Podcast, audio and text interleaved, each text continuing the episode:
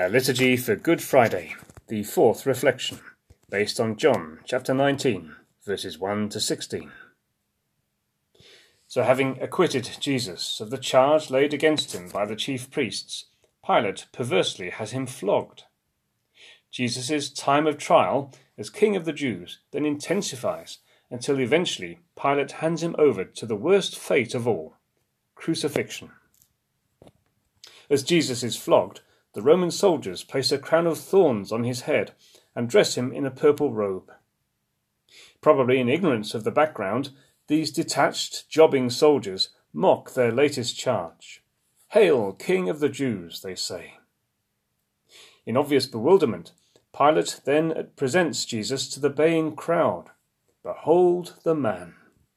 The irony of that statement resonates down the ages to this very time. John underlines that irony as he goes on to portray Pilate as being truly afraid on hearing the chief priests give voice to the claim that Jesus is the Son of God. Where are you from? he asks. But now Jesus gives no answer. Here we see the full embodiment of John's the Word made flesh. When we think back to the source of that expression, the prologue of John's Gospel, we recall that it includes the statement, The world came into being through him, yet the world did not know him. He came to what was his own, and his own people did not accept him. Now we behold in this man the true image of the true God, the one who made visible the invisible God, placed in territory belonging to God, but bearing the full force of rebellion from his people. Behold the man the innocent king, the true man, the one who told the truth only to be accused of blasphemy. Pilate addresses the Jewish crowds, Here is your king. In response, they cry, Crucify him. Pilate asks, Shall I crucify your king? To which the chief priests give this perverse reply We have no king but Caesar. Luke, in his account, underlines this perversity. He makes clear that the initial charge brought by the chief priests to Pilate was that Jesus, in implying he was the Son of Man, was perverting our nation. Having questioned Jesus, Pilate responds to the chief priests by saying he can find no case against him in perverting the people. By switching the word nation with people, Pilate seems to imply that he is denying the chief priests the right to speak for their nation. Or worse, that occupied as they are by Roman rule, they are no longer a nation at all.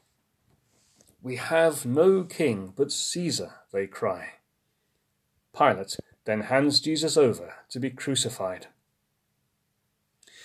In the previous reflections, we've seen how our understanding of various phrases of the Lord's Prayer may be deepened in the lights of our Lord's Passion. As we think of Jesus as our King, we recall the phrase, Your kingdom come, your will be done. The latter part of that phrase brings us full circle to Jesus' own words in the Garden of Gethsemane at the very beginning of this whole chain of events. Yet not my will, but yours be done.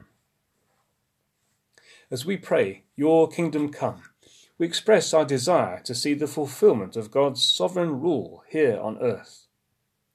The theologian Tom Wright puts it like this As we look up into the face of our Father in heaven and commit ourselves to the hallowing of his name, we look immediately out upon the world that he made and see it as he sees it.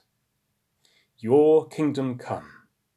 To pray this means seeing the world, as it were, on a split screen. We see it with the love of the Creator for his beautiful work.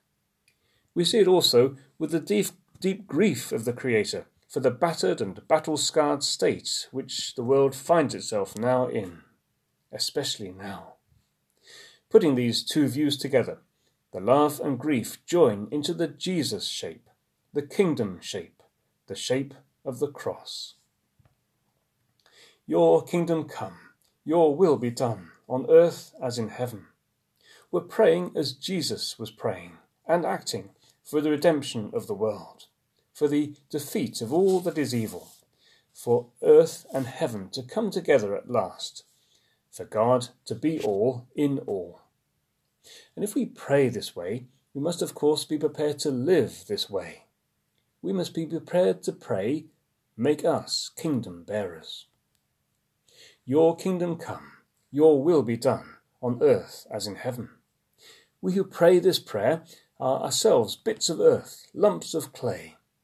If we really want God's kingdom to come on earth, we should expect the earth in question to include this earth, this clay, this physical body. Behold the man, Pilate said. Before we have even reached the point of Jesus' crucifixion, we have seen that Jesus, God with us, came to redeem the very depths of human desolation. There is no extreme of physical, mental, or spiritual pain that our Redeemer has not himself experienced.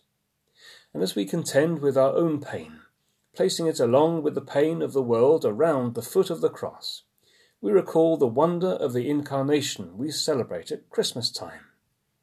In Christ, God became like us in order that we might become like him.